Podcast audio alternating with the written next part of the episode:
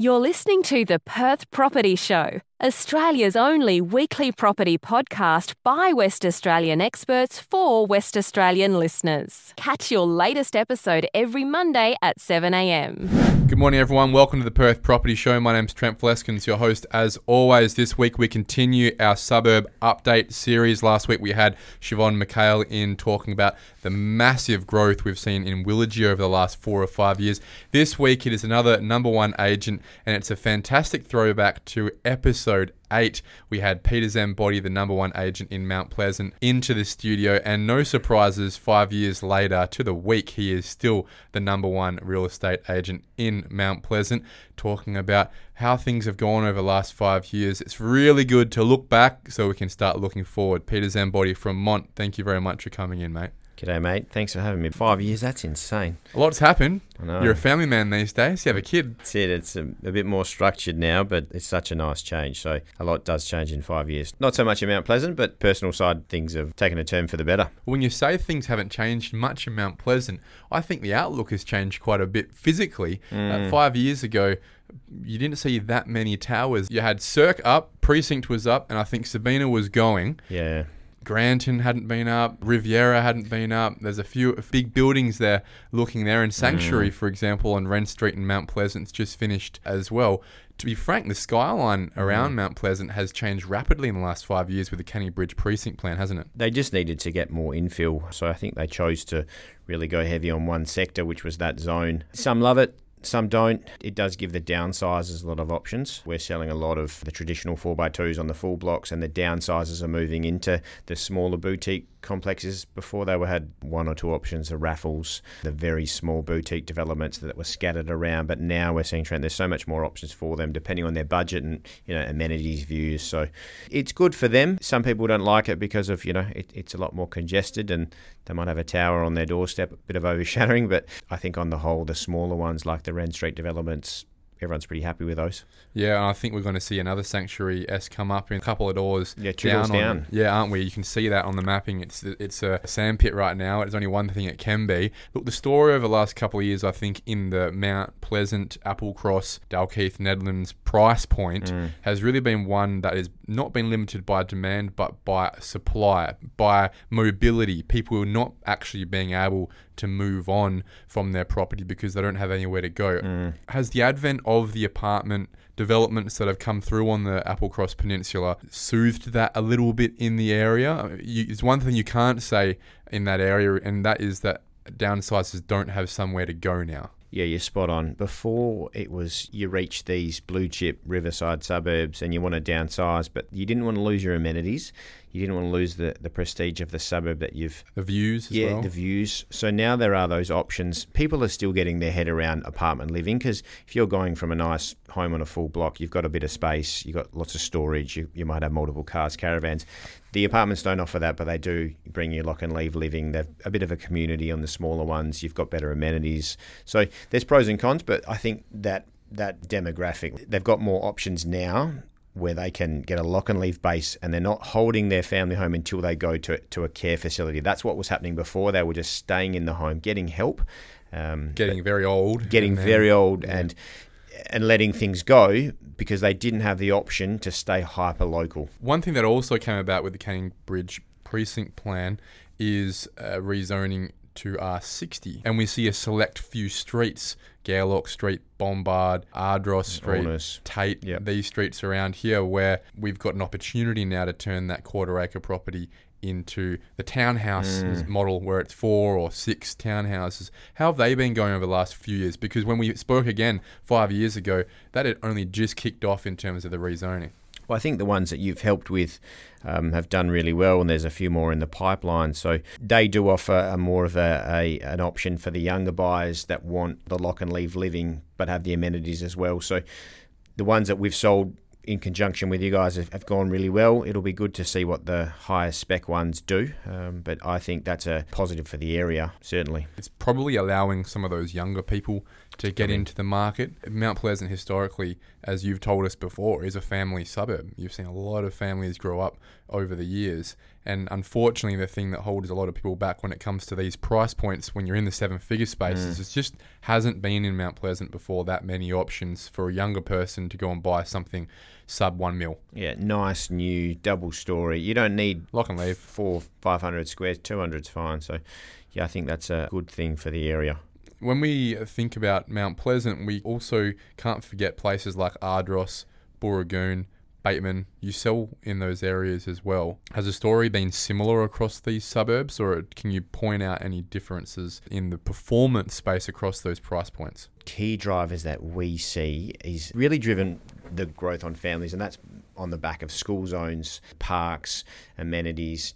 It's all really family living, and, and all those suburbs offer a lot. So they all, they've all done really well in compared to some other suburbs in the area because of the school zone. Some of them have the dual Applecross and Rossmoyne, which is extremely popular. We'll have lines out the door. You'll double your home open attendees if it's in both school zones. The, the price, if you look at the sales evidence and you don't know the area, if you looked at one side versus the other, one's a dual school zone, the other ones are not. There's a big gap in prices. Is that Bateman we're talking about? Yeah, and, and there's parts of Mount Pleasant, there's parts of Booragoon which hold the dual school zones. Uh-huh. And it, when we get those properties, that's actually not the best part of the area, but it is dual school zone. So we have a lot of the Asian and Indian buyers that will flock to those opens purely because they are really relocating for their kids. You ask, why are you moving here? They say, look, we are just basically doing this for our kids.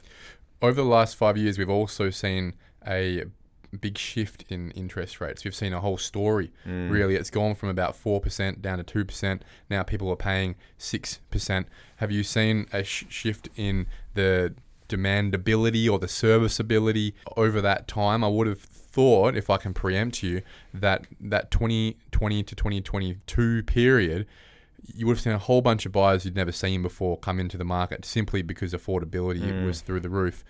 And I would also assume over the last 12 months, especially in Mount Pleasant, you've seen a bit of a contraction of those people who uh, could afford 1.8 and really now are tapping out at 1.3. we are starting to see people come through and revise their budgets because their borrowing capacity has come down somewhat. So that is coming to effect now. But we thought that last year, the back half of it, the market might drop because you know there was the rhetoric of you know this mortgage cliff that all the fixed rates were going to expire and you know no one could, could pay their mortgage. Now all of our suburbs went up from winter to December, and, and they didn't just go up. They it was, it was like there was like this little mini boom going on again. So So like a shift. it was a massive shift because everyone was like, "Oh, this the back half's going to be slow," you know. The first half was good, and it just kept going and going and going. And we got to Christmas, and we're like, "Wow, the prices! If you look at what you bought in Feb, March, April, it's gone up ten percent since then." And if you looked at the the metrics, everyone thought it should have gone backwards because people had less money, mm. you know, you, Less to spend. less to spend, but it actually went up. So it just shows to us that our conservative areas at that median price point of give or take a million weren't as affected as sub 500, which is which is obvious economics. But it, it didn't have. We were getting more people through because of the stock levels were so tight. It did the exact opposite that we all thought. Well, we talk about stock levels, and no one in this state would ever have put their hand on their heart and conscionably expected stock levels to be well below 4,000 properties on the market, let alone 5,000, let alone 7,000 a year ago, let alone 17,000 Mm. We five years ago when we lost spot. Exactly right. These days, there's the issue you- you've got where the dynamic has shifted so much from you really having to work your ass off to sell a property to now you're working your ass off just to keep the underbidders happy, aren't you? if you sell in the same suburbs, and most people don't move too far, so they've generally got their family close by, friends. We see the same buyers in the same suburbs if they're looking most weekends, and we're getting multiple offers on everything, and sometimes it's in excess of 10 offers. So you've got nine people that missed out, and I think now for longevity of an agent and, and to keep your standing in the community is to make sure that everyone's given a fair fair chance, but also they're treated with respect. And if they don't get it, they're not just pushed to the side. So if you put yourself in their shoes, there's so much invested energy to try and buy a place emotionally and time. So you might not get it, and then it, you're just so deflated. So half of my week now is dealing with buyers that have missed out and just keeping them so that if we meet them again, they're not jaded or dejected on, oh, that agent treated me like I was a piece of chewing gum and I got a fair chance. So it's mm. now not so much to sell the property. I mean, that is one part of the job, but as the it's agent, the easiest part of the job, isn't it? There's an art to it, but the market is certainly bridging the gap for most agents in, in these areas. So it's it's a lot of it is about keeping your relationships and, and giving everyone a fair crack at it because it's people don't buy in so often. If they miss out, they remember, and it's how they were treated. So yeah, a lot of our time now is is managing expectations of the underbidders and just keeping them in the loop so that they don't miss out next time. Well, and, and that reality is important because one thing we do know is that most buyers are sellers. And we also know that the thing that's hardest at the moment for a selling agent is not so much the selling, it's the listing. Mm. And if you can't have your buyers on a side who will be sellers in that area, it's a very recyclable suburb, as you said, most mm. people stick to their suburb, then it's unlikely that even if you sell to someone, at some point in time, they're going to like you enough to want to sell with you sometime down in the future as well. You're right. It's all about relationships, continually building that brand of integrity, but respect. Making it, making it easy for a buyer to make a decision. Have everything ready sales evidence, termite inspections, building inspections, easy access to view it, 3D tours, floor plans make it easy for them price guide. So they know hey if i'm investing my time this is in my price bracket. I can afford it. My time is not being wasted here. So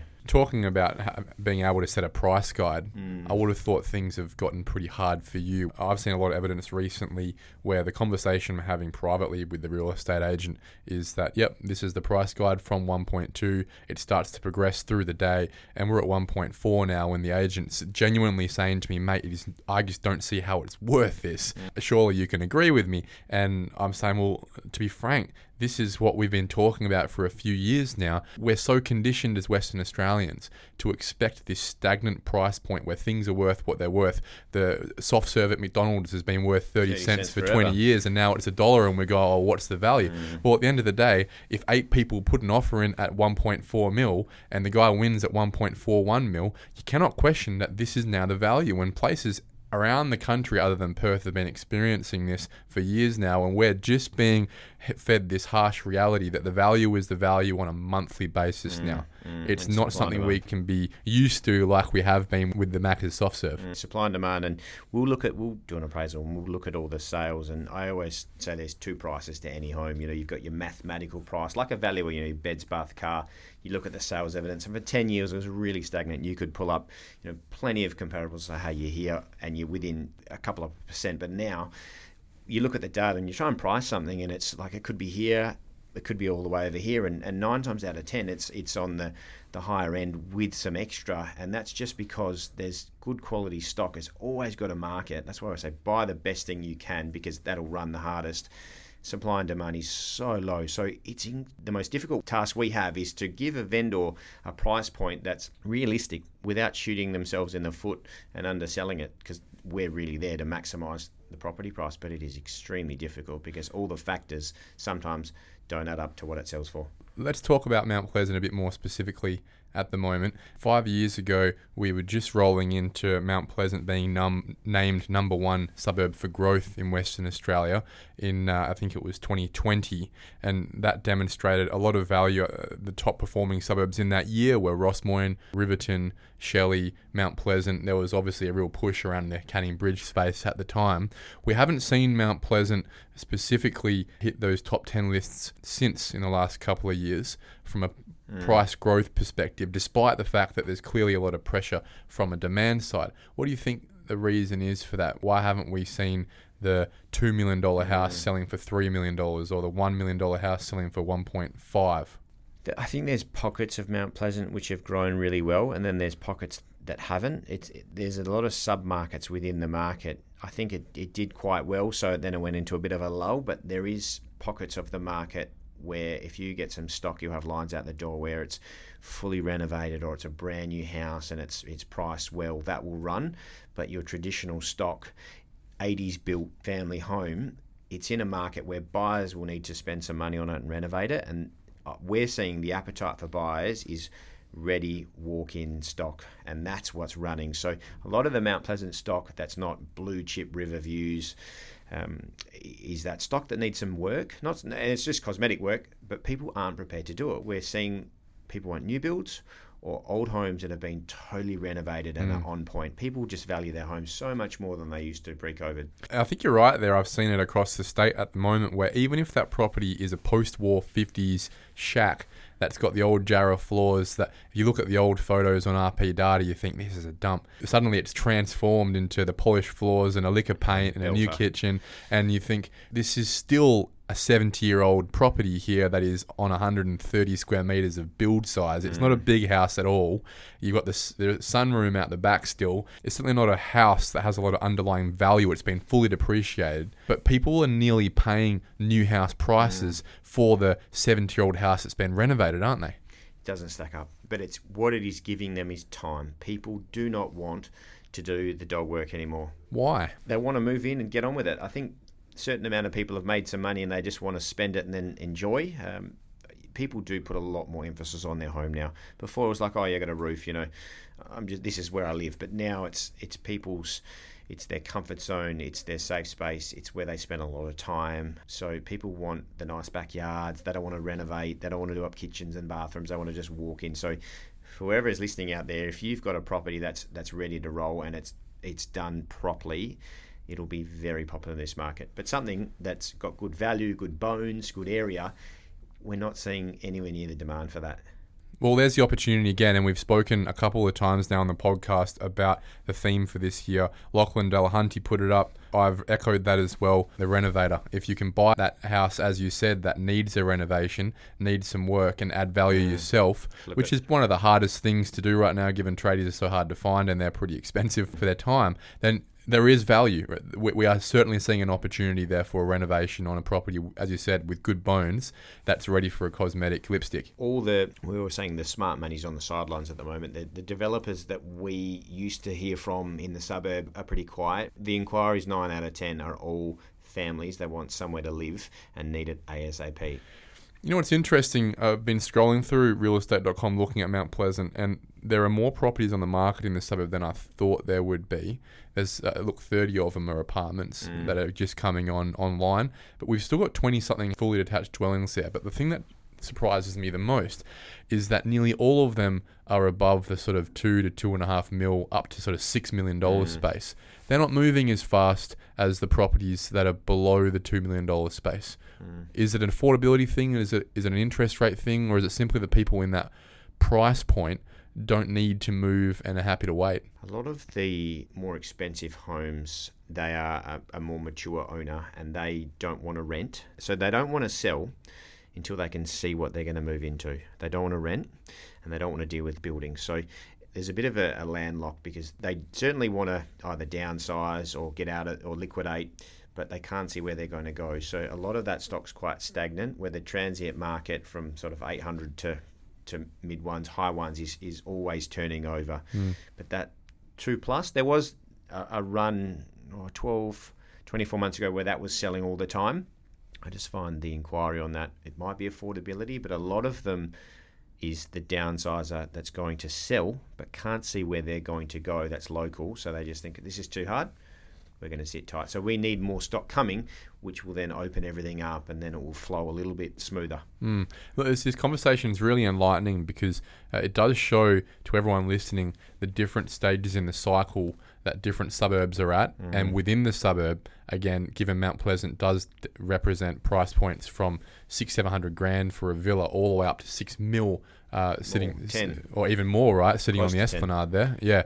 So uh, you can see the different patches within the suburb that are doing well, and the, the patches that are a little bit stagnant and slow. Talking about doing well, you've got a, an anecdote or two for us on properties that you've been selling very recently that only a couple of years ago were significantly lower in price. This price point, I think, represents that. Go for it. Yeah, circa two years ago, we sold a on a main road in Ardross. It was a rear property, and, and rears are never that popular. Main roads, getting in and out of your driveway is quite difficult. Single garage, very well presented, but we sold it for six ninety five circa two years ago. Over the weekend, fifty groups through, well over hundred people through that in thirty minutes on a forty one degree day six offers. We could have gone to you know ten plus, and you're selling well above the guide price of, of mid eights, and it went into the nines. But two years ago, that was selling for six ninety five. They've barely changed it. They've literally painted pulled a couple of pelmets off and put some mulch on the garden, and that just shows that that market and everyone that was coming in, they were young families, and they were buying based on the school zones and the amenities. So that's the push from the bottom, which is then um, filtering through. But that sub one million market in a in a inner city suburb is mental. This perfectly represents, I think, the outcome of what's been happening across the state at the moment. The last couple of years, based on that affordability theme, what we've really witnessed is a compression up from the bottom all the way down to your cheapest suburbs in the city of Armadale and the city of Kwinana where properties were selling for 200 so now selling for 450 now Mm. that filters all the way through because someone eventually goes and sits there and says hang on a second I'm spending 400 and something grand in Camillo or Lita or Aurelia when a couple of years ago it was 200 and something grand uh, if I'm spending this money here, I may as well pop up to the next suburb. Let's say it's a Thornlie, Wellard, for example, and then those people start pushing up, and then it filters all the way through to the point where you get to Mount Pleasant, one of the top suburbs in WA, and they're thinking, "Hang on a sec, you know, I was looking in Willagee, for example, at six hundred thousand dollars a couple of years ago. It's now at eight nine hundred thousand dollars. I may as well be in Mount Pleasant." Mm, for a hundred or two hundred more. Yeah, and I think that's exactly what's going on now, where you see that price point run of that compression nearly pushing people to shift up a demographic in their housing expectations. That's why we, we're very pro on Mount Pleasant in the next couple of years because the feeder suburbs or the surrounding suburbs like Kardinya, Ardross, you know, Melville, whatever they are,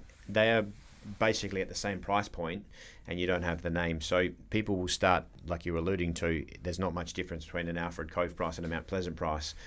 They will go to the Mount Pleasant for the mm. long term capital growth. Well, historically, there should be, right? There should be that delineation in prices between your Mount Pleasant to your Ardross, to your Alfred Cove, to your Attadale. You go further down towards your Booragoon, your Melville, your Bateman, your Brentwoods, uh, Winthrops. The prices have compressed up so much that there really is not a lot of delineation at all. And people are going to start getting wise to this and think, well, I may as well, because this is my opportunity. If I'm going to have to spend this money here, I may as well spend this money in, in Mount Pleasant. Mm, couldn't agree more. And I think that's where we're seeing the precipice of the cycle again. We've seen a real run in the third and fourth quartiles over the last couple of years. The first and to an extent, the second quartile has been left on the wayside since interest rates have, have moved and since that push has pushed people towards the third and fourth quartile. So that's a poignant perspective bringing you in today to talk about Mount Pleasant because I think we are on the precipice of seeing suburbs like this, like Having another run. having another run, like for example Nedlands, Attadale, Dalkeith. They've sort of been left on the wayside for the last 12 months as Mm, everyone else has been moving. They have been, you know, and that's Yeah. something, a story that I don't think many people have been talking about. people they look at the market as a whole. There's a lot of markets within the market, and you would have thought a suburb like Mount Pleasant would have had a lot more growth behind it, like it did a couple of years back when we were in here, but it hasn't. It's been the surrounding cheaper suburbs which have jumped considerably, putting the prices on those up across Mount Pleasant pockets. I would have thought amenity has improved in the last few years in Mount Pleasant as well. When you have more people coming in to support more small business and cafes, what's life like along the cafe strips on Ardross Street and Canning Bridge and those sort of areas? I remember when Mont started, that was a sleepy suburban little street, and there was like a hairdresser and an, and an old IG, IGA with holes in the wooden floorboards, and it was a strip that no one would go to unless you lived down the road. It was like your little suburban secret street, and now it is the most popular little street on a weekend. I don't even bother trying to get a coffee at the coffee shop because it's 30 minutes you can't get a table. You can't even get a car park. It's that popular that the supermarkets have put paid parking now in their car park. And this is a suburban street Yeah. in the heart of Applecross. So it's a beautiful lifestyle amenity. Um, it has gone from yeah a sleepy little hollow to a bustling little cosmopolitan street, which is fantastic to be based on. That's why we love it there. Um, but that brings people. But it's now it's too popular. Well, I guess that's what the NIMBYs, what the locals would be saying straight up, complaining about and saying, look, we told you if you put apartments here and here, it's going to be too mm. popular and we're going to suffer. That is the necessity of progress when it comes to having the best amenity suburbs in Perth. We all need to share a bit more, especially when we're going to be having 90,000 people a year coming into our state. I think this is going to be an interesting year. No one knows. I mean, last year everyone thought the market was going to cool. It didn't. It went up considerably. Um, this year we've got so many people migrating. What we found is during 2020, 2021, the builders didn't do a lot. A lot of those construction progress are starting to come out of the ground or, or nearly finished now. So there's going to be more stock. You've got the, the migration. It's just going to be very interesting to see what happens with prices. REIWA come out yesterday and said 10% growth forecasted for the year. Yeah, it's it's kind of watch this space, but let's hope we have another great year. But stock un- unravels, and it's a bit easier for people to, to relocate, to upgrade, to downsize, more choices is just. Well, look, the days on market in Mount Pleasant is still only 14 days. As you said, the pressure is still there. The number of buyers is still there. I'm very interested to see number one agent Peter Zambotti how far you can push the price this year in your suburb that you clearly, very clearly, have had uh, a strong grasp on for many years, based obviously on the great work you do. Let's see if we can get Mount Pleasant's price point right up into that top 10 this year. Challenge accepted, mate. Peter Zambotti from Mont Property, thanks for coming in. Cheers, mate. Thanks for having me. Thank you for listening to another episode of the Perth Property Show. If you've only just joined the conversation, you can catch up by heading over to our website, perthpropertyshow.com.au, subscribing to the podcast, or joining our Facebook page. Don't forget to tune in next Monday at 7am for more expert insights, local analysis, and suburb spotlights. Happy hunting!